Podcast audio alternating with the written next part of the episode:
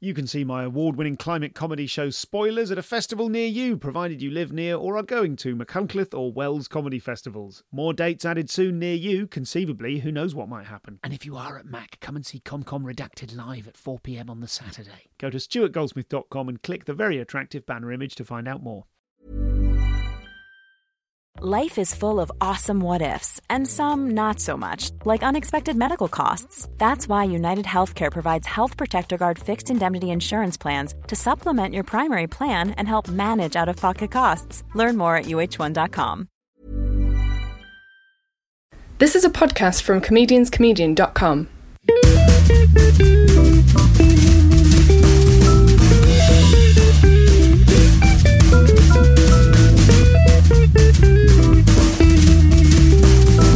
This is the Comedian's Comedian Podcast.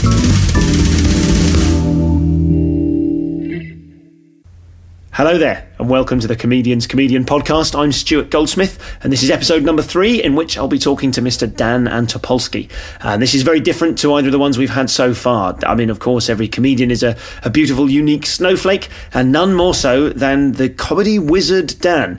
I, I think I think of him as a, a, wizard because he's kind of peculiar and arcane in his comedy in a, in a very exciting, frothy sort of a way. Um, but at the same time, he's very like a, a magician, like a stage magician, uh, in that we're going to be talking a lot about not using these terms, but we're going to be talking about misdirection and how you can lead an audience up the garden path and get them to look one way while you're secretly changing the meaning of something somewhere else. So it's a really fascinating chat. I hope you're going to get a lot out of it.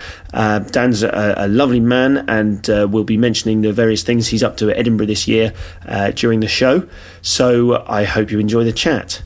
The show is another long one. Um, I've had some great feedback from people, and a lot of you have said you don't mind it being long, and someone said that it slays train journeys. So that's fine. That's exactly what we're after. Um, it's another one of about an hour, I think. Thanks for your feedback in general. I've really been uh, appreciating that. It's great if you get in touch with me. You can do that at info at stuartgoldsmith.co.uk, or you can tweet me at comcompod.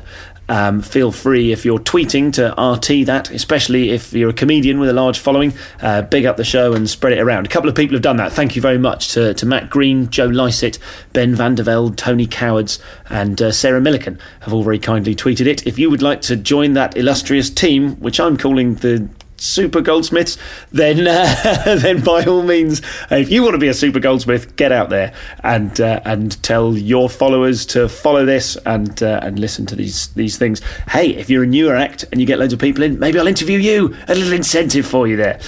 Um, oh, that sounds cheap. I regret saying that. But, uh, you know, it's nice if people know about the show. So keep bigging it up. And, uh, and thank you for the feedback. Do keep sending me suggestions of people you'd like to see or uh, wild criticism and uh, I just suddenly envisage hundreds of people emailing me. Just stop talking at the beginning. That's probably best. Um, there was an odd little moment in this show as well, which uh, which might be food for thought for some of you, uh, where Dan mentioned the name of a specific comedy club or clubs about which he has little positive to say, and uh, I didn't know whether I should leave that in. I don't want to censor my guests, uh, but at the same time, I did laugh at it, and that somehow implicates me, and perhaps this comedy club or clubs is one that employs me.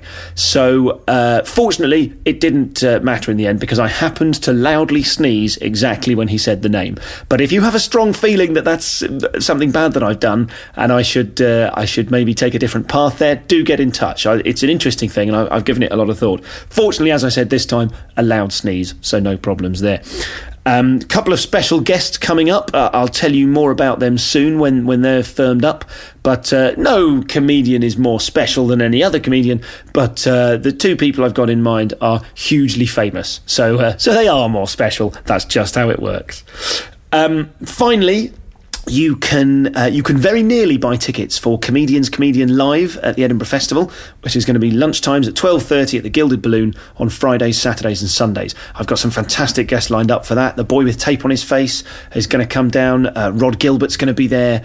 Uh, Josh Widdicombe is going to come along. Pappy's and Abandoman, and uh, I'm working on some others uh, at the moment as well. So hopefully you'll come and enjoy that. You can't buy tickets just yet. Maybe you can by the time this has gone out, um, but you can buy tickets for my own show which is called Stuart Goldsmith prick. Uh, it's probably best to search on the edfringe.com website for Goldsmith uh, because they've censored the word prick because that's too rude for the people of Edinburgh. Um, but uh, I'm really looking forward to that show. I think it's going to be a lot of fun. So buy stuff, support the show, retweet it, tell everybody, and uh, enjoy this chat with the fabulous Mr. Dan Antopolski.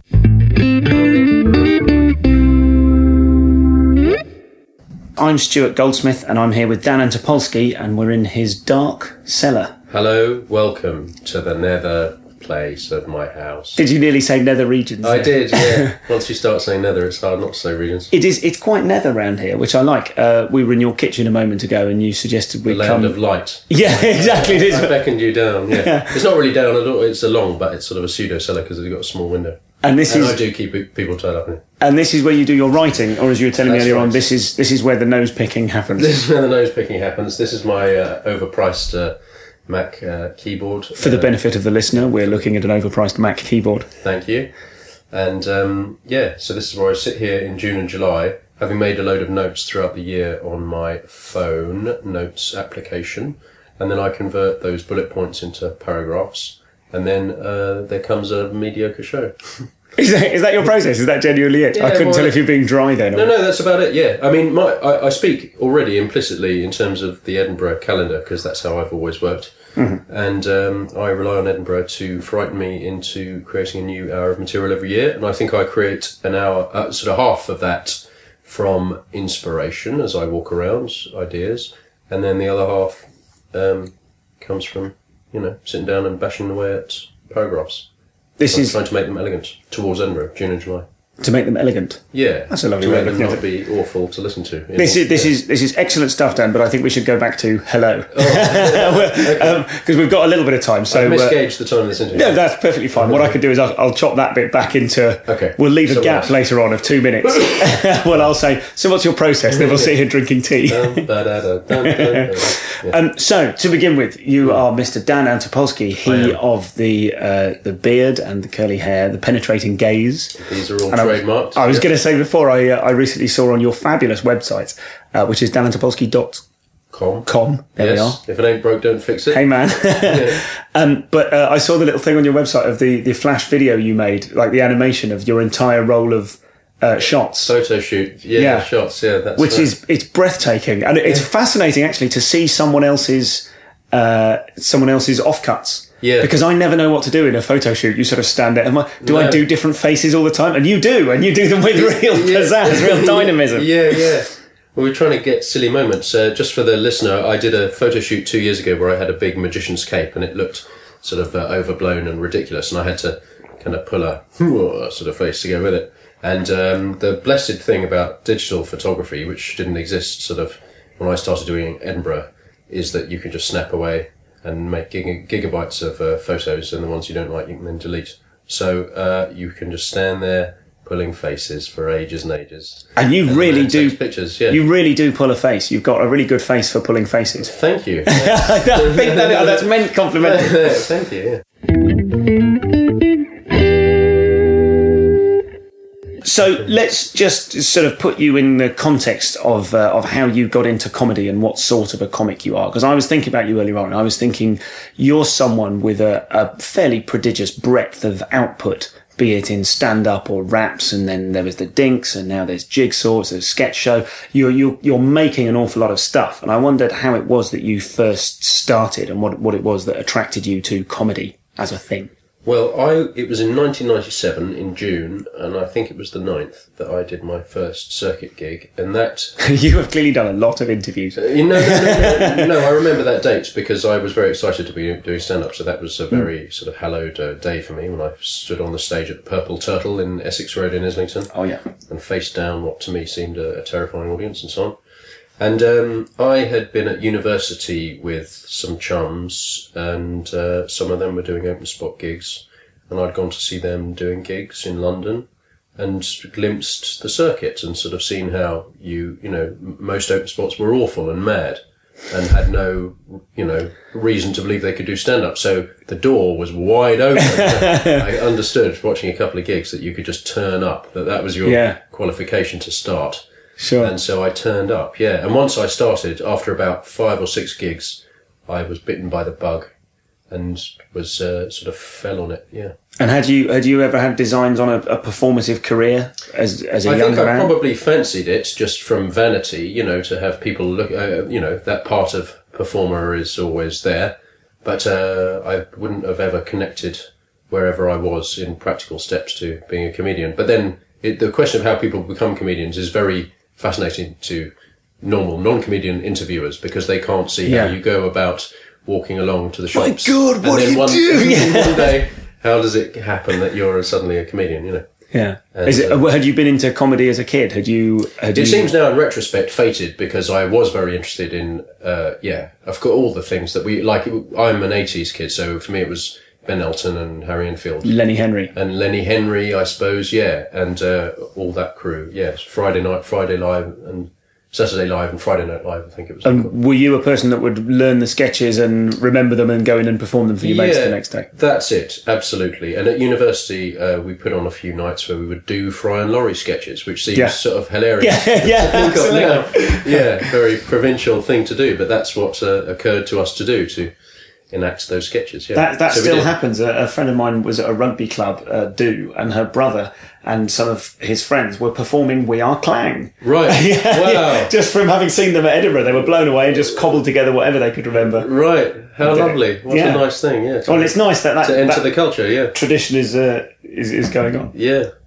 Um, so you you got into doing stand. Now this was, kind of like proper stand up in inverted commas at the time. What was your style when you first started? What sort of things did you do? I think my first sets I had poems. I had a little book which pretended to be the book of poems because that was an acceptable prop on stage, but actually it had the jokes in because you can remember poems because they are poems, uh, little rhymes, you know, rude poems, and uh, So that was the equivalent So- of you writing them on the back of your hand. yeah, which I still do. I have it. Uh, you can see the ink fading. Oh there. yeah, man. Yeah, yeah. you too. yeah. There we go. Brothers in this uh, sin. But uh, yeah, so uh, I just sort of did uh, little uh, poems and weird, uh, disjointed one-liners in between. I think I was enamoured of Harry Hill at that time, and was trying to, uh, yeah, kind of mess around. I think if I wanted to be grand about my early mission in writing, it would. I did a linguistics degree, and I had sort of looked at the process of understanding sentences in- Okay. in speech. And so I was quite technical about disrupting the normal.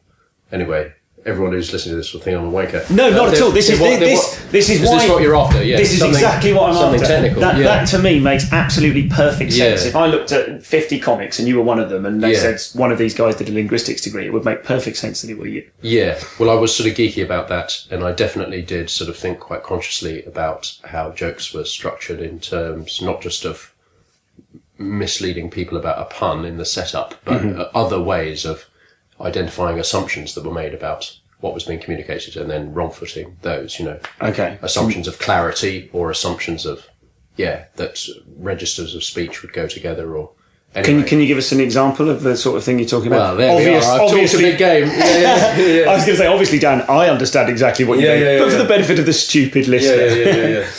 Uh, well, an early joke that I liked very much, um, which was, uh, I suppose, uh, uh, it, how did it go? It was, you know, when you get a pea on a when you're trying to get a pea on a fork and you can't get a purchase on it and you end up chasing it all around the plate. Well, you can't just throw money at the problem. So that was a sort of early joke which would divide audiences. And I did sort of think about how this idea was presenting itself as a, a logical idea and then it would just sort of wiggle off, yeah. And uh, so I suppose that is an example of that. So that's and that's a misunderstanding. And I imagine part of the way that joke works is people are thinking "p" as in oh he means a different meaning of the word "p" here. Yeah, I So suppose it wrong is ra- expectation of a When you're telling a joke, the listener's mind is sort of racing ahead, forming hypotheses about where the pivot is, yeah what that's going to do the switcheroo, you know. So if you then abandon that whole pivot system Sure. and then go somewhere else, then that can be sort of funny in a different way, yeah. yeah So that is, but then that all becomes another kind of joke. And as you know, as you advance, you there are sort of first order, second order, third. You know, you just sort of get a bit more developed and mm-hmm. can mock things that you've Sure. you've understood thoroughly. You can then sort of spin. Yeah, So absolutely. everything, yeah, comedy is just about making the audience be wrong about what they think you're going to say. I, I tend to think That's that's a, a cardinal sin of open spots is to point Yeah. out the structure of what they're doing. Yeah, yeah, but yeah. They're, but they're really only scraping the surface of a Yeah, of a structural thing. Whereas, as you say, it can become much more sophisticated. That's right, and that is a sort of glaring sociological fact of people in that position, which is that they aspire to technical mastery Yes. because they don't have it. yes. Yeah, so that's why they say so many technical things. You know, Yeah, yeah, yeah. Talk about whether the audience got that or not. You know? yeah, yeah, yeah. Or whether that was worth more. yeah, yeah, yeah, yeah, yeah, yeah, yeah. That's right. So, do you find that, or did you find that when you were writing, um, well, we'll talk about the, the writing of it, and I also want to talk about the, the reception of that kind of material. I mean, Mm. Did you think when you were writing, was that process semiotically going through your head of going right? I've got to find the, I've got to find the pivot, I've got to do this, or is it just that you feel your uh, your appreciation of what's funny is such that to you that's one of the obvious tacks you can take? Um, I'm not trying to trap you there and No, say no, that no, no. my appreciation is enormous. But no, no, no. I suppose, like at, at the end of the day, we I talk about theory, but on some level, we're all doing these things instinctively. Comedians, aren't we? Like we're using our own reaction to the thought of the joke in our minds to determine whether or not we think an audience might agree. You know, and it's only ever might. You go to the gig and you can be wrong. Sure. But, um, I think. Uh, uh, I can't even remember your question. Still.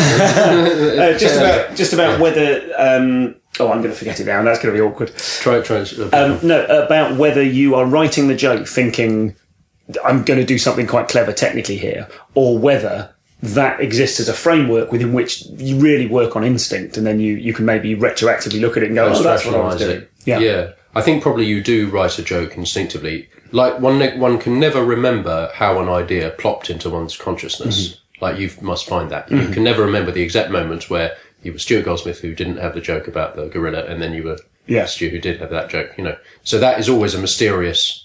Sure. And fully formed, like the spontaneous evolution of an eyeball in Yes. nature is a mystery. You know, how could these interdependent parts sort of exist? But somehow that happens. Your brain does that instinctively. And then you, I suppose a technical understanding helps you accept, like you have a lot of fledgling ideas that you reject as not passing some kind of funniness criterion. Or, you know, but you have ideas that are not funny yet, but you think they've got legs. And that might be because they satisfy some kind of structural thing where you think, oh yeah, that is a thing. You know, uh, yeah. So, so you were saying about um, the trying to use yourself as a gauge for how fast an audience can can think. I, I, I mean, I, I know exactly what you mean there. I, I. Yeah. Um, in that you you use yourself as a kind of okay. If I were listening to this, Yeah. at what point would I catch up with what was being thought? But Yeah, Do you and find one can often be wrong about that as well. Yeah. Sorry to interrupt, but I, I've, I've, I think I, there's a mistake I've made for longer in my career than one would expect. it's Sure. a flaw, Yeah. you know, beyond being Beyond- be- beyond being- just being mistake. junior. Yeah, okay. uh, where I forget how involved the writing process was, and I don't give the audience enough time in performance to get a joke. And then I think they didn't find it funny, get paranoid, and move on in. And, and Yeah, like, yeah, done, and I continue to do this. I ca I've, I'm, I've intellectualized it, so I'm, I put the brakes on it. But Yeah. actually, when I listen to recordings of my performances, I often find I'm talking very fast. Yes. And that actually, even as a listener, even though I wrote the jokes, I'm not able to just. follow the steps that you're I can, out? but not pleasantly. Sure. You know, it is a it is a rush sometimes listening to a Dan Antopolski gig if he's not watching himself, because he'll just throw too many nouns and verbs at you, Yes. which are designed to be a bit obscure, which is Sure. supposed to be pleasurable, a treasure trove of. Uh, knowledge that you have, Mm-hmm. but passively and not actively, and remind you about copper sulfate or whatever, you know. Yes. So it comes from a bit of your brain, and then not give that information enough time to travel along the neural pathways to the front, you know. Just mentioning that Yeah. with the copper sulfate joke, I think was the first joke I ever saw you do. I, Oh, I really? think I first saw you on uh, uh, 28 acts in 28 minutes. okay. and you were Oh, I and I, that was show. just tickled i was Oh, delighted and, nice. I, and i think part of that reason was that as a even though i wasn't a stand-up at that time I'd, I'd been doing comedy i'd been making people laugh on the street for a long time and Right. I, I i felt like i had a fairly sophisticated sense of humor Mm-hmm. and i really liked uh, comics who were chucking things out so fast i could only just keep up Right. and I, I think that's part of the attraction of, uh, of someone like you is that you are the stuff is so dense or can be so dense i, I think But it mustn't as be too dense, and you're a bright Yeah. chap as well.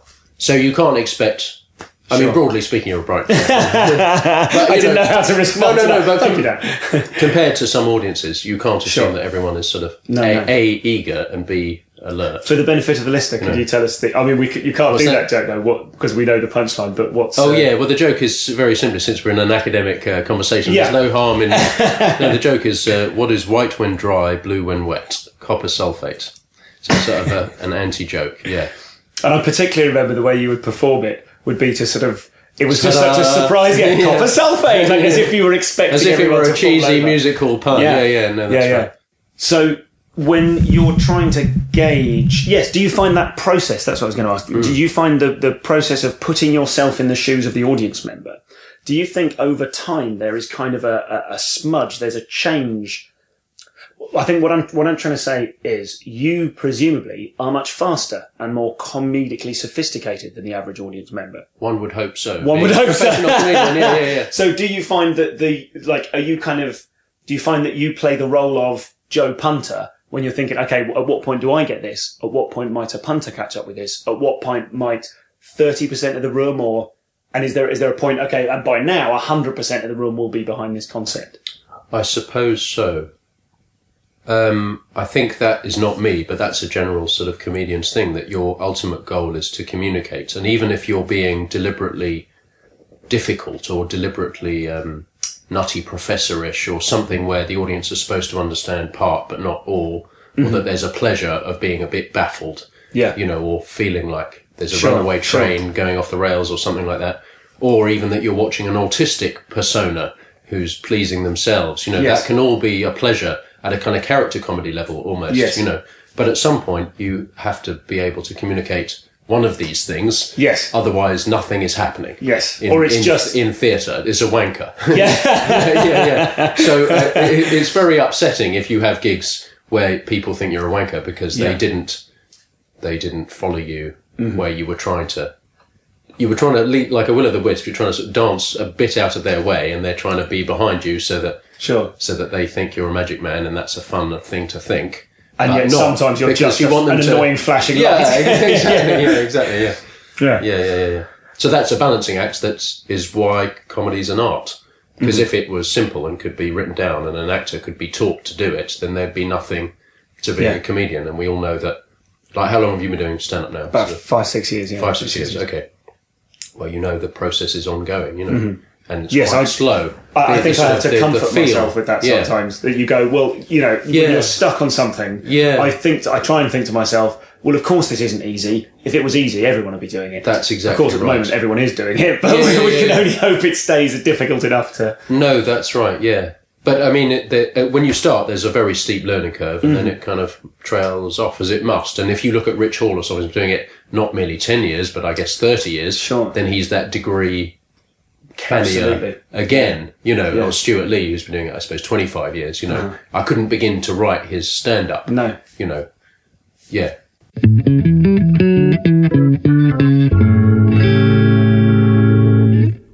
Did you think you would be like the kind of comic that you are? Did you have an idea in your head of the sort of comic you would be, and how does that match up with the kind of comic that, that you are now?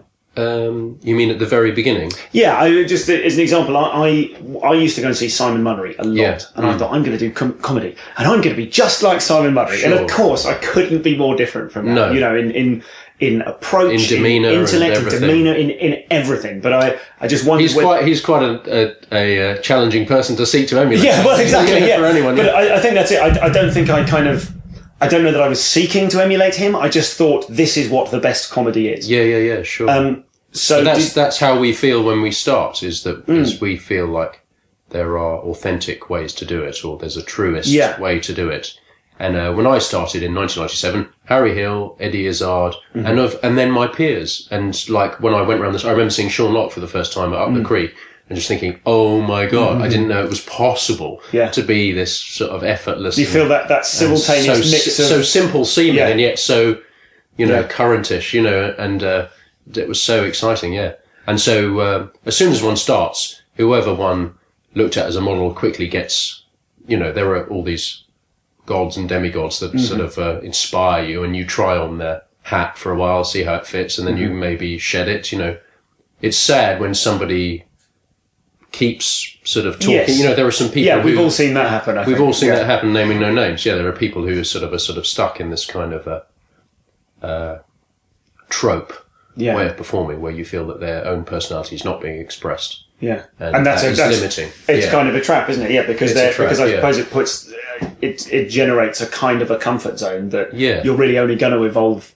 when you can. I mean, they're mentioning no names. There is an act who's very like a famous act uh, Yeah. that I know, and he'll he'll do his thing, Yeah. and you kind of go, oh, okay, well, it's sort of worked. There it is. And then in the car afterwards, uh, this specific person, he just started telling me stories from his own life, and I just felt like And he- shaking. and him he's a witty person. Do Yes, this! This is so unusual and new No, and daft, you know. But people go down, they go down a road and they, I mean, when, once you get professionally comfy and earn a living, and then who knows, maybe have kids and need to maintain Mm-hmm. income, you know, you can be trapped and it's a problem, you Mm. know, for people who've got a two dimensional persona that doesn't allow for their real changes as they age. Sure. And they, and you, there are some comedians who are like Radio 1 DJs, like these Yeah. 50, I don't know how old David Kid Jensen is. I can't listen to him. It sounds like death. Yeah. It sounds like, it's like a fossil of an earlier decade Yes. speaking in those cadences, you know.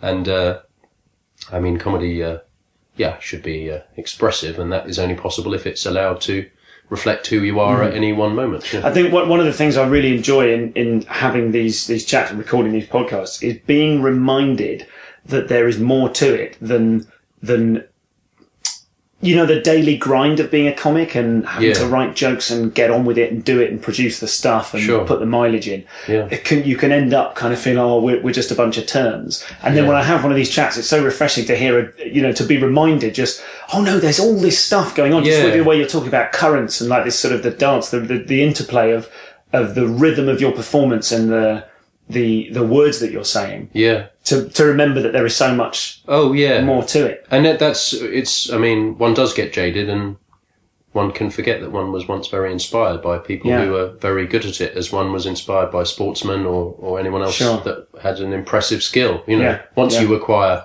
some skill, you know, some basic uh, stagecraft, you can sort of feel that it's a bit of a, well, you can feel it's a craft and lose touch with the fact that it's an art, I suppose. Mm-hmm.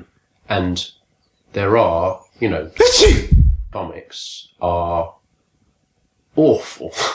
I mean, they've re- the, the, the life decision that they initially made to sort of have a creative lifestyle has been completely sold Sure. for a kind of, I don't know, a comfort and salary and a kind of deluded affirmation of their peers. And it's Sure. this very malign little Oxbow Lake where, and I don't mean professionally, I don't mean they're only earning 80 grand. Yeah.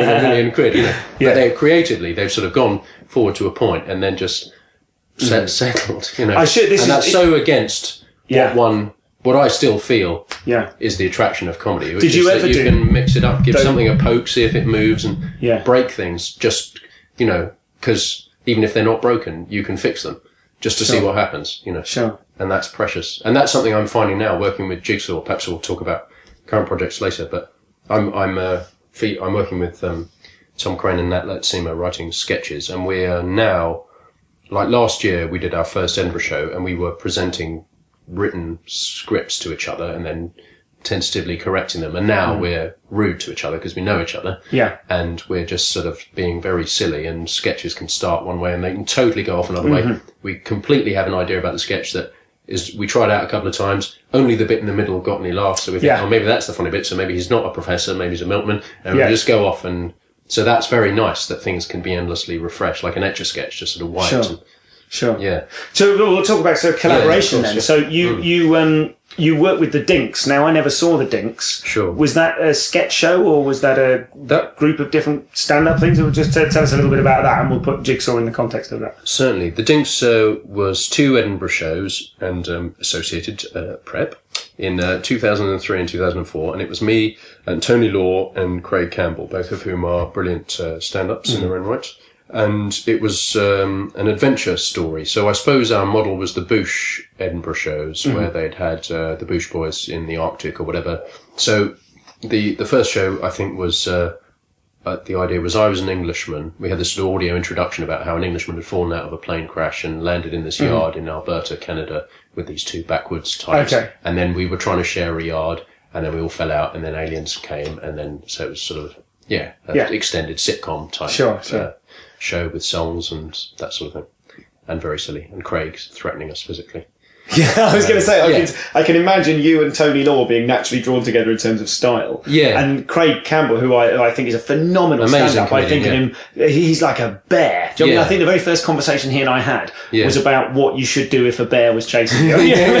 He takes those conversations very seriously. He really yeah. does. if any listener ever encounters Craig, you know, even if you've never met him before, ask him about the difference between huskies and malamutes, and he'll assume you've got a good reason for asking and Yeah, talk absolutely. for 45 minutes very Absolutely. interestingly on the subject. Yeah. But that's but that's a very different sort of a, a style. His stand up is a very different style to yours and, and to Tony. So what was the what was the genesis of that of you guys working together? Well, Craig was uh, from an earlier way. I mean, Craig supported Jim Carrey when he still did uh, arenas that you know of a size that we might relate to. You know, so Craig has been doing stand up for quite a long time. Jesus, yeah. um, and had a TV show in Canada, was kind of a star there.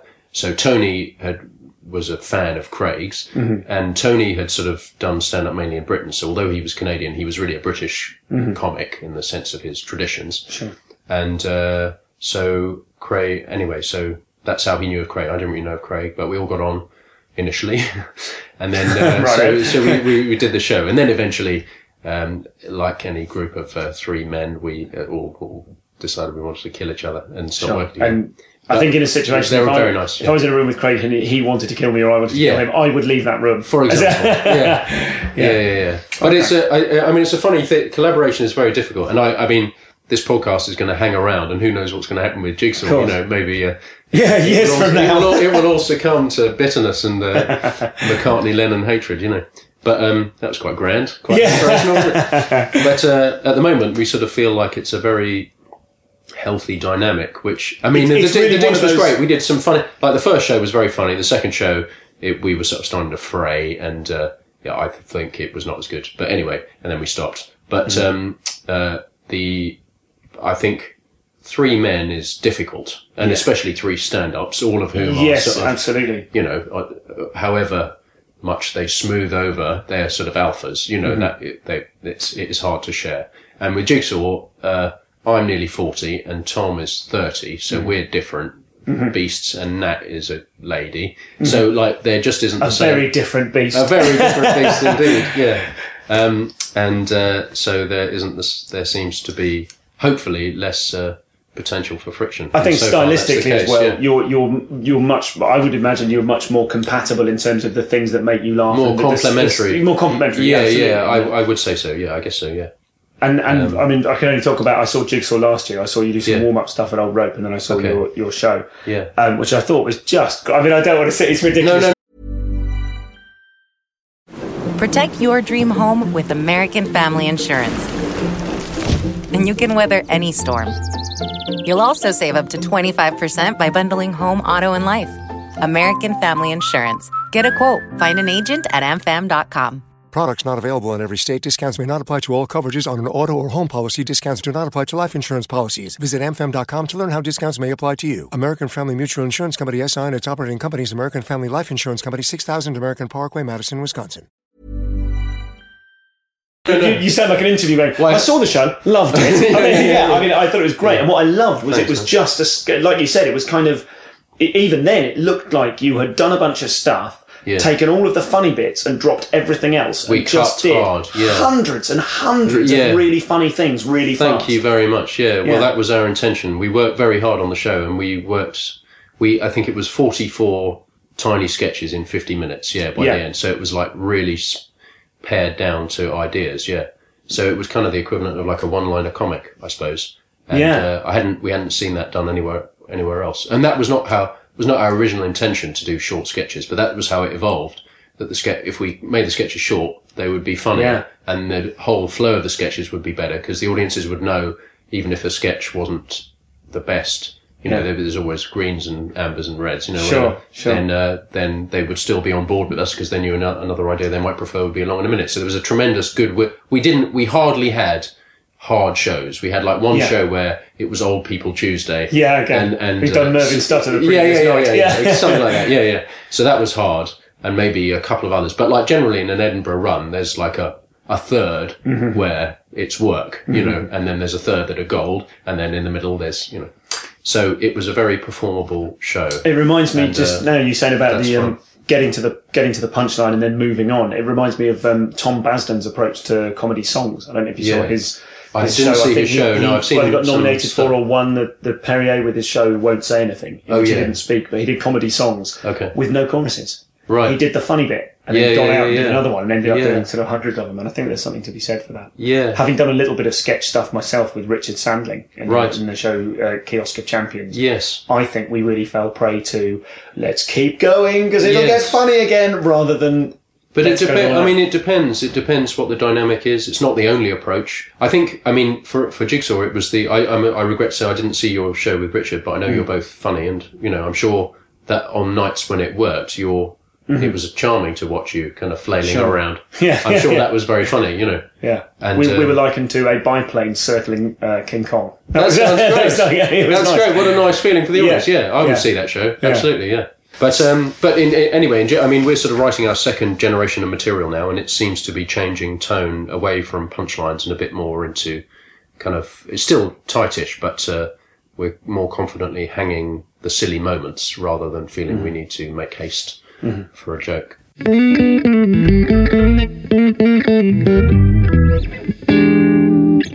Rob Deering had very uh, specific feelings about how and where he finds his social life, given that he's gigging most nights and has a family. Yeah. And obviously, he performs almost entirely as a solo.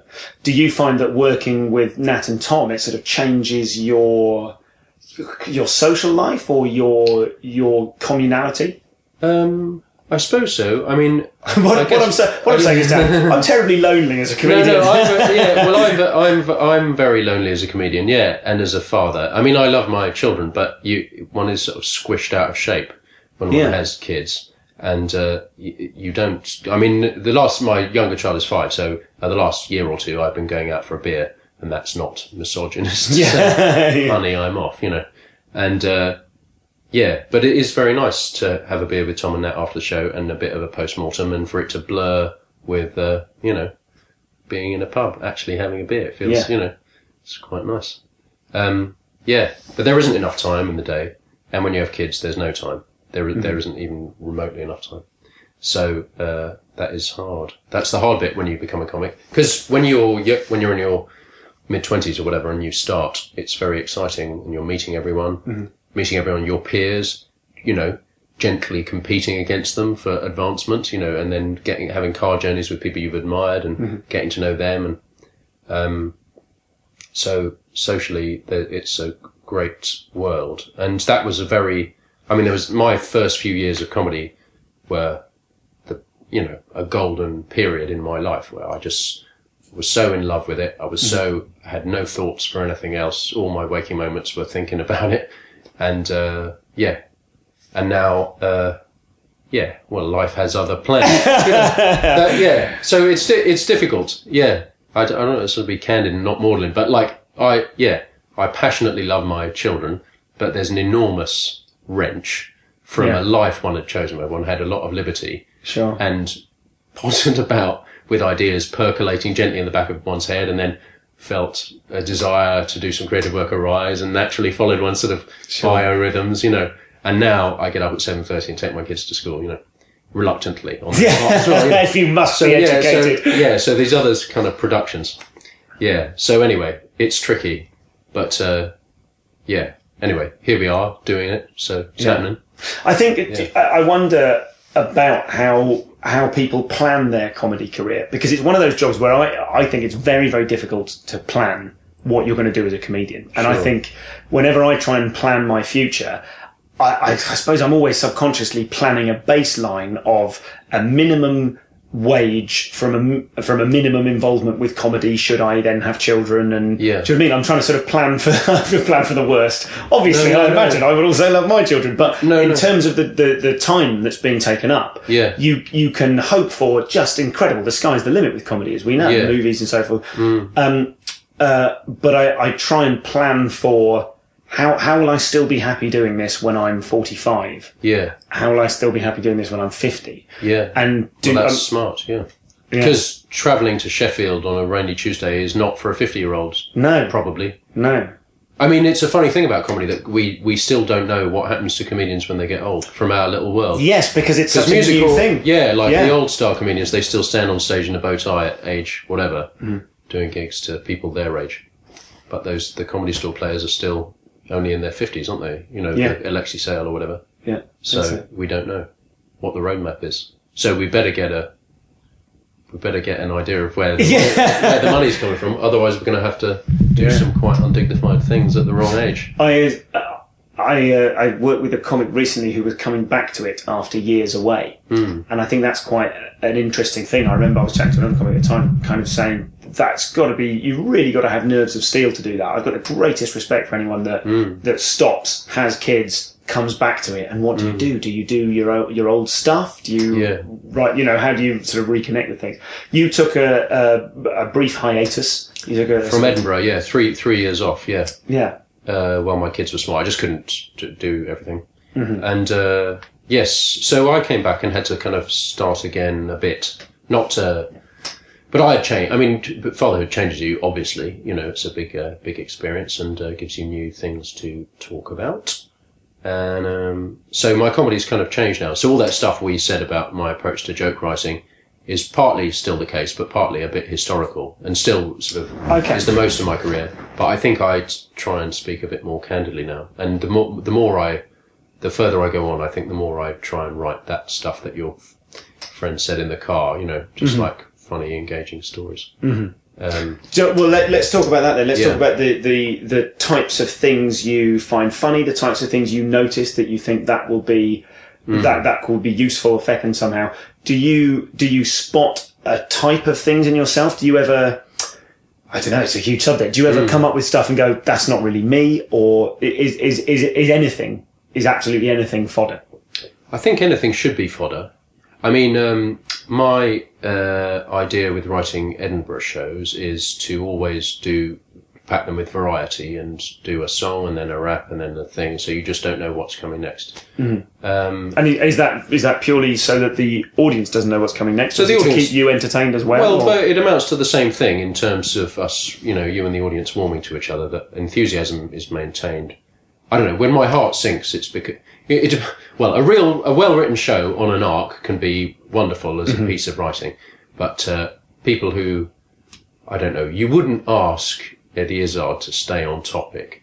You wouldn't ask Sure. Sean Lock to stay on topic no, sure. you know so the I, I don't know i i feel offended not offended yes offended and and disappointed when my edinburgh shows are reviewed as being bitty you know, Yes. that he has failed to commit to a theme because i have yeah You've i mean act, you're actively ditching the idea of a thing I- and coming up with a big bag of your fun. I hope so, stuff. yeah, because that's what makes me happy. I mean, and shows that like uh, Tony Law, who we I used to work with, who we were talking about, his recent I've seen two of his recent shows, and they've been so delightful. Mm-hmm. They've been just so funny from a great comic, zipping around, you know, from idea to idea, and there is no problem for me with that, you know, and it either tickles you or it doesn't. Some audiences come to my shows and they like it more than others. And anyway, blah blah blah blah blah. It, I think it's strange that the more successful stand up becomes as an art form, or the more used to it everyone gets, the less alternative it becomes, if you like. Uh, I think that's when there becomes a, a model in a reviewer's mind of what makes an Edinburgh show. Yeah. And I think there becomes a, a model in, in comics' minds of what I have to do at Edinburgh to, to get noticed or to Yeah. be on the table somehow. So, That's right.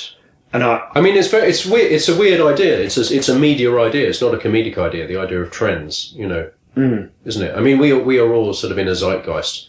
So something that I mean, I generally look down on reviewers compared to comedians. I think just because you've watched a few hundred shows is not the same as having done a few thousand shows, or even done one. or even done one. Yeah, that's right. It looks very different from the inside than from the outside. Sure. So mainly, I don't have a lot of time for reviews. Do you, do you read them or do you do. go out of your way to avoid them? I do read them, and then sometimes I regret. Uh, Yeah, I. I, on that one. yeah, yeah, yeah, yeah, yeah. But um, uh, I mean, what reviewers are placed to do something that comedians aren't, which is to spot trends. You know, if you go and see a hundred shows at a festival and everyone's talking about monkeys, Yeah. then they'll, you know, you can sort of say, oh well, this is a this is a thing. It's an article this year on monkeys and an article next year on what happened to all the monkey yeah, stuff. Yeah, yeah, exactly, exactly, yeah, yeah. But uh, I don't know. Uh, Nat uh, Luurtsema was interviewed for Jigsaw by uh, a journalist who began his interview. Um, so sketch is dead. Why do you think? Blah, blah, blah, you know. Wow. And he was saying it to be abrasive and provocative, I suppose. So that she'd go, Sketch isn't dead, and he could quote, Sketch isn't dead. yeah, yeah, or whatever. Yeah. to put her on the back foot is a silly man. Yeah. But anyway, uh, so okay, so sketch is dead. I mean, on what level is sketch dead? When we have a bad gig, maybe sketch isn't dead. Yeah, If we sure. have a good gig, surely sketch isn't dead. So like, like uh, things are so basic, like telling stories is basic, writing one-liners is basic. Doing a sketch, which is like more than one performer Mm-hmm. expressing an idea over a length of time, and then another one, and then another one. That's basic. So all these things are just sort of bit, bits of Lego, and the idea Mm-hmm. that, that that they have uh, trends is uh, is strange. The know? whole concept of trends could fall away without really affecting. Without the- affecting anything, yeah. It's a po- it's a sort of post, uh, yeah, it's a post match analysis. Yeah.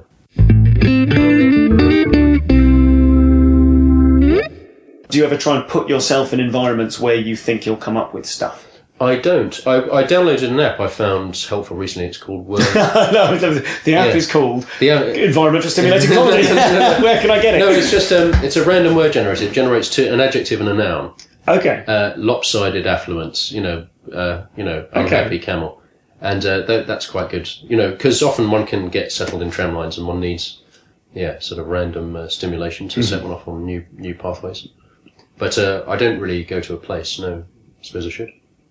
I'll get, I'll get around to that. I had a great time in an airport the other day. 'cause Did I you? could just walk around and there was no one there. Yeah, yeah, And I yeah, had yeah. nothing to do, and I, I Yeah. definitely couldn't do anything, and there were no distractions. And I wandered around Alicante Airport for about an hour and a half. And I'm sure I wrote ten good jokes. Yeah, I'm Which sure you- probably turn into two good jokes. yeah, that's good. That's still a but you know, rate, yeah. I, and I did at the time. I'm so Yeah. sort of desperate for, to not be sat looking at a blank piece of paper. Yeah. But whenever anything like that happens, I then start planning the rest of my life around being in airports a lot. Yeah, yeah, Do you know what I mean? How can I make sure I'm always just waking up Yeah, yeah, in an airport lounge? Yeah. I think that would then become a pattern. You'll have to go start going to mechanics yards and other other places. yeah. Yeah. Yeah. But I, I think, I mean, the blank piece of paper is not at all frightening when you have a deadline. The deadline is more frightening than. oh, Yeah, so that's I'll be, why. I'll be quoting that in the blurb for this. That's Yeah. a, that's a really good idea. That's a really good point. Yeah. well, that, that's why Edin- Edinburgh is, uh, is useful because it's. Um, I think what keeps you from creating is the fear of.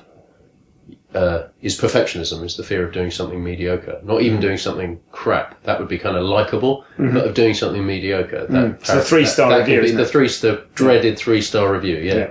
The emotionless three star review. yeah. So what? Yeah, it's yeah, comedy. yeah. There it is. No, that's right. Yeah. So uh, when you have a deadline, the, my uh, my uh, the mother of my children is a uh, poet, and she did a show uh, with a director, a sort of theatrical show, and the director gave her a maxim, which was, "Let it be the pathetic piece of shit it was always meant to be." Ah, and I find that completely inspiring because you've got to let yourself off the hook and make a start. You know. Yeah. And that's what's really nice about working with Jigsaw is that there's something about three people on the stage, or two even, that's already charged. There's already a situation. There's mm-hmm. already a relationship. There's mm-hmm. something to watch before you even open your mouths. So it takes the pressure off things and it allows you to feel more relaxed about exploring them. And yeah, I don't know, when you're, when you're, I don't know, the, if you're writing an Edinburgh show and you've got half an hour and you need 55 minutes, that 55 minutes in a funny way already exists. It just doesn't, it's just not written yet. But the fact that you, you've got this container to pour the liquid into Yeah. kind of instantly frees you up because you've just got to, you've got to do it, you know. Yeah. And, uh, you're just filling in. Yeah. Do you- it's do already you- a show. I mean, the way, the way the calendar works, as you know, you, you write your marketing blurb, you describe the show, which isn't, doesn't exist yet. Yeah. You have a poster that sort of suggests the show. So, um, it, So it- it is it is sort of a concept. I mean, you can say those things are flimsy, but actually they become kind of real because it's like a title of a book. It then dictates once you've settled on that, it feeds back into Mm-hmm. whatever you're doing. Yeah. So when you're when in the year then do you start when in the year do you accrue that kind of half an hour? Start getting frightened. Yeah, I- I- well, yeah, so. at what point does the fear set in? So it's September last year. You've just finished your Edinburgh run. You're maybe touring that show. Yeah. At what point do you start thinking, "Oh God, I've got to do another one"? Do you think, "Oh God," or do you think, I suppose the new, I I suppose the new year. Yeah, I Yeah, the okay. new year. Yeah. Uh, but then I, yeah, I mean, ideas just come up and you try them in gigs. You know, little remarks. So then you you get to the new year. Yeah. You've got you start to think about right. Okay, what's it going to be this year? Or you you're to try and pick out things from the last couple of months worth of notes. And do you find that Yeah. you don't? I mean. When do you put pen to paper on that initial 30 minutes? Is that before you've got to put the blurb in? Or at what? Because people have got very different things. I, mean, I, I try Yeah. and, I, I sort of want to have half an hour by Christmas, even Right. Mm. if I don't use it, just so I can feel ahead of the game, because otherwise I'll panic and I, No, you know I mean? I'll, you know, I won't sort of cope with the, the stress of it all. Yeah. But then I, I think some people, I mean, you know, there's a famous. Some people thrive on different, yeah, on different levels of stress, don't they? Yeah. So is it is it Yeah, kind of April and you think right, let's let's get this together and start previewing it, or later? Uh, yeah, I think a couple of early previews. I mean, you've got like preview season is a whole experience where it's embarrassing because it's crap. You know, your show is crap. It's just not ready. You know, and you're standing on there with a barefaced cheek of doing unheated tea. You know. So uh, yeah, I mean that's uh, that is good to have lots of little deadlines that break up the impact of the big asteroid of Ed- Edinburgh that's sort of Yeah. hurtling towards Earth. Yeah. that that And to, I mean, I- I've never done it, but I know that people are sometimes still writing their show. It's probably changed now. The festival's got so expensive and yeah. competitive. I don't know that there, but there's a couple of perfectly good and established comedians who start writing their show in July, and I just don't know I have no idea how, how you. I don't know how you, that you wouldn't be sick every day. you know. Um, we we mentioned the, the barefaced cheek of being there with undercooked stuff. Yeah. And I, I find, I think that it, in every gig situation, let's say you're doing, let's say you're doing a 20 somewhere. Yes. You're doing a closing 20 or a 30 in October. Yeah, Are you chucking new little bits in there? yeah, for sure. Okay. I mean, a, a sadness that comedians know that you'll know is when you have an old routine and you suddenly, like two years on or a year on, find a bit that elevates it to Yeah. funny. Yeah. Uh, it's kind of part of the old corpus Yeah. work, so you're not allowed to use it again. At least at the festival, you can use it in clubs. You know? So, well, let's talk about this because I, Yeah, I- that, that seems to me to be the rule. You mm. you go up there, you do your hour, and in mm. order to prove that you're credible, next year you have to do an entirely different hour. Yeah. There are, I think, that there's the more American kind of way of doing it, which is that you come up with your best bits. Yeah. And I think some British acts subscribe to that. I, I know Micky Flanagan did a show where the following year there was 15 minutes in it from the previous year because it was just such golden stuff and it, was, it had become a standard and people wanted to see it. yeah, Um, and I do, I, I kind of find I, I write all year. I go to Edinburgh and then I've got this, I've got a bit about uh, the fear of flying from last year's show. And it was in the Yeah. middle of last year's show and it was sort of average. It was nice. And then Yeah. since then I'm closing with it. Yeah. And now I want it, now I've brushed it up and it's really rocking and I want to take it back next year. But I Yeah. feel like there's this unspoken a agreement. nasty reviewer if will you do, well, he's resting on his flying yeah, yeah, yeah, yeah. Well, that's it. An uncomfortable choice. Yeah, uh, yeah.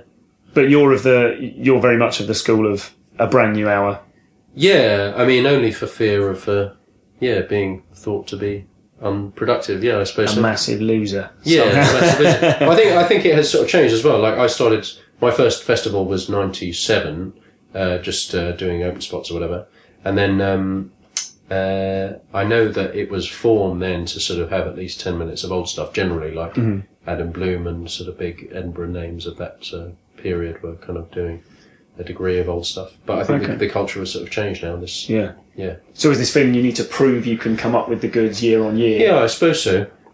And to go every year, otherwise it kind of creates the impression that you're struggling to come up with an hour. Yeah, I mean, uh, uh, you know, one censor who's a prolific, like Mark Watson, a famously mm-hmm. prolific person, seems to always have six things on the go, mm-hmm. and you kind of feel like you want to catch them all because he'll be whizzing off doing something else, and you, Yeah. if you, if you missed it, it's gone. You know. Mm-hmm. So, and the the other end of the spectrum is people who very circuity comics who might do the occasional Edinburgh show, and uh, you sort of feel like you've seen it, and you just have no feeling of an occasion. You know? So I don't know, but Edinburgh, Edinburgh is special for the fact that people come up with new work, and that is, you know, regardless of how good it is, that gives it its energy. That there is risk. You know, ev- everyone who's written a new hour, no matter how many previews they've done. I mean, we previewed Jigsaw very thoroughly. You know, we never You did worked- hundreds last year. we I did thir- yeah, I think yeah. about 30 previews, you know, which I is more than I've ever done before, yeah. But even recently I've done sort of 20, uh, which is a lot, you know, it's like a little tour Mm-hmm. before you do uh, Edinburgh. Um, because, yeah, well, it just isn't. So many good things can come out of the Edinburgh Festival in industry terms. And, um, and even, even if they don't, a hard Edinburgh is something I wouldn't wish on anyone, you know Yeah. God. it's horrible. It's it's fatiguing enough when everyone's clapping, and if you're kind of getting crappy reviews that are upsetting and make you feel vulnerable every day, then that's, you know, you can imagine just leaving. Yeah, it's just too, it's just too unhappy. yeah. Absolutely. Every time you see a stand-up do a word perfect sentence, mm-hmm. you you know on some level, no matter how conversational his you know style is, mm-hmm. that there is another event that took place in the past that was the creative event, and you are watching a trace of that event. And then there's a live event as well, which is his performance of it, and if that's done with intelligence and commitment, and, mm-hmm. and a, he's got a an approach, then that is the- a live event. But you know, so like some people think that Ross Noble is the only comedian because everything that happens is sort of created in the moment. Mm-hmm. And I've felt seduced by the idea of complete liveness and improvisation, but I've kind of settled into a middle area where there is a depth of thought you can have at the writing desk. You can Yeah. write something, squint at it, cross it out, mm-hmm. write it again, and then for that to interact with the live event, I think is what I like in mm. stand-up, where Oh God, I'm so pompous. But the- No, the- not at all. This, like I, my- my- I'm loving this. because my, my, my hero, like I'm enjoying Louis C.K. at the moment because he's yeah. speaking to me about my life and fatherhood and the sort of uh, ambivalence in that uh, chapter of life where I am now. So I laugh at, uh, with great uh, recognition at that. Um, but also, he's a great comic for me for the same reason Sean Lock and Stewart Lee are great comics because their live performance is about the politics in the room, is about prodding the audience and creating a political, in the you know real sense of the word, that it's about people in the room, about the power between where that is between the performer and the audience, and uh, questioning the authority of the guy who's holding the mic, you know, and all of those things are in play, and that makes the live events, you know, very. Um, very intellect, you know, very interesting and and layered.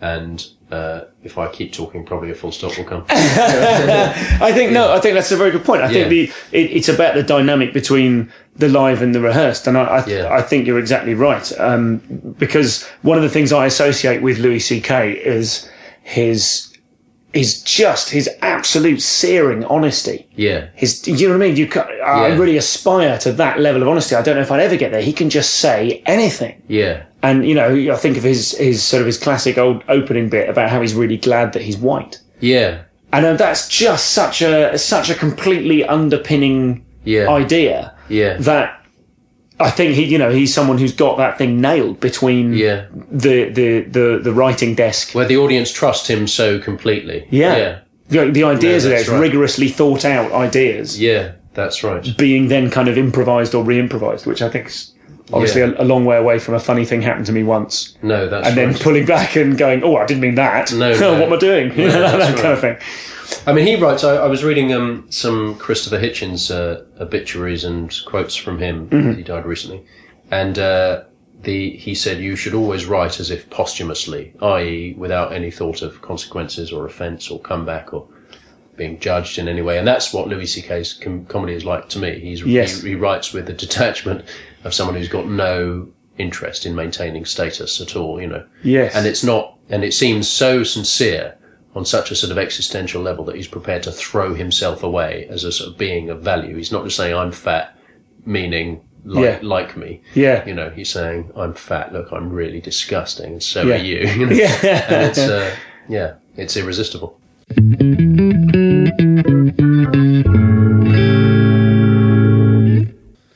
And do you have any? Uh, are there any sort of rituals that you perform prior to a gig? Are you in the Are you in the habit of doing superstitious things, or Um, no, I don't suppose so. I mean, writing on one's hand is quite superstitious because one never actually looks at it. but uh, yeah, so that is that's my one superstition, I suppose. I suppose I think uh, I suppose a few years ago I had kind of lucky T-shirts and that sort of thing. Oh, really? But I'm less okay. fussed about that now. Yeah. Oh, I'm good. I'm glad to hear someone say they've grown do you out have? of that. Do you as well? Yeah, I do. Certainly for um, I've got little superstitions about the things I can have in my pockets when I Yeah. go on. Can't have any money in my pockets Right. because otherwise it's a day to day thing, and this isn't day to day. That's so I always make sure I've got no money in my Oh, pockets. that's very interesting. And I I will come out of gigs that went badly and then pack my pockets and go, oh, there we go, typical. It's a pound I noticed. Right, right, right, right. right. I, I think that describes far no, that's much. very no, that's very interesting because I have I have t-shirts that I have blamed. Yeah, Yeah, yeah, yeah, yeah, definitely.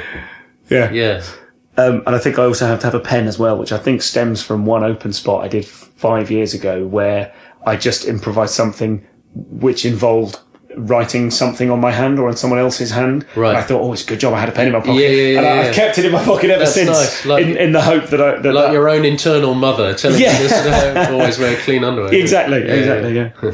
um, one of the things that I think people um, get really uh, excited about in terms of comedy is uh, hecklers and whether or not they are destructive or whether they can ever contribute or and how people respond to them. I'm sure you've been in the, the situation, as have we all, of, of someone ruining your gig and then coming up to you afterwards and, And saying, saying, "Hey, that was me," Yeah, yeah, you know. "Hey, on, we hey, buddy." on tour together. Exactly, yeah. Do you do you I have a despise those people. I wish they'd curl up and die. I, think, I think most comedians do. Yeah, yeah? uh, that's about it. I think if you want attention, then why don't you risk embarrassment? Sure, but do you do you have a, a structure that you that you fall into dealing with a heckler? Do you?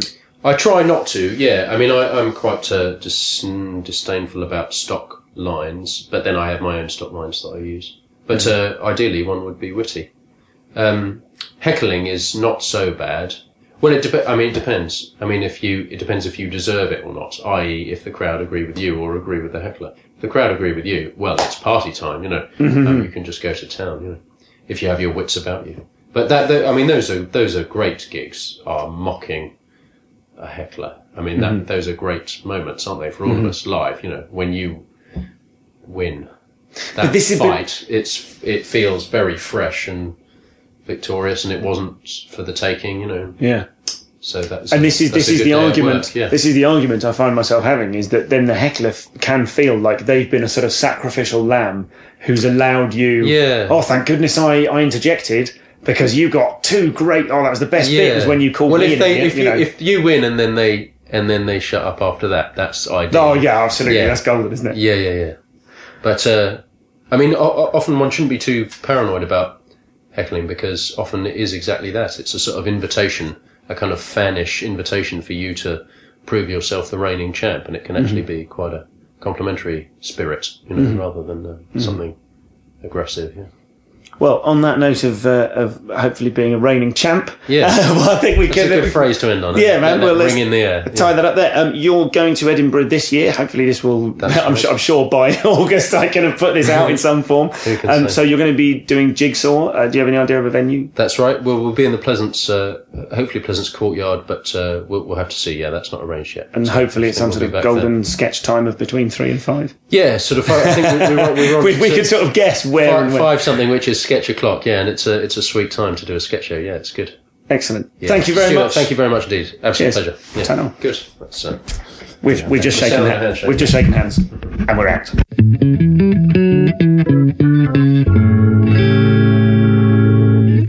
So that was Dan Antopolski. You can find out more about him at danantopolski.com uh, and more about Jigsaw, his fabulous sketch show, at jigsawcomedy.com.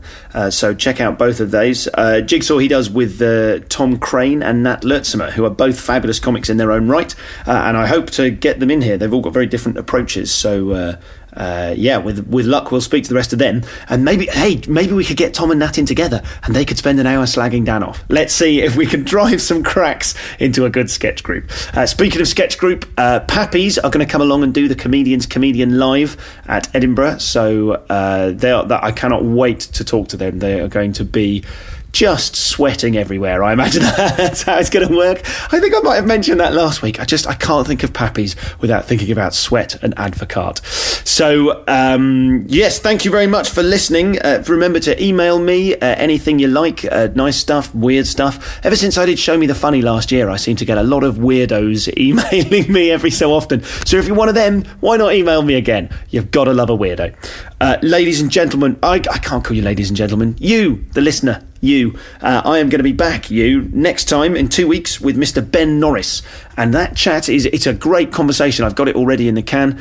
Um, but uh, it's very, very difficult to, difficult? No, wrong. It's very different to the chat we've just had with, uh, with Mr. Antopolski. Ben is a live wire improvising kind of demon. And he's going to be talking about trying to get himself into the state where the demon comes out and he can just explode on stage. Um, if you know Ben, and if you've ever been, specifically if you've ever been anywhere socially with Ben, you'll know exactly what I'm talking about. All of that stuff is now becoming more and more part of uh, of his day to day stand up performance. So, really interesting conversation coming up there. Hope you listen to it. That's in two weeks. Get in touch. Uh, thanks for downloading. That's all the things I have to say. Apart from, of course, thank you to Dan Melrose for the music, Graham Crockford for his uh, support and technical assistance, Toby Rose for work on the website, and To Entertain and everyone there for their assistance throughout. Thanks very much. I'll see you soon.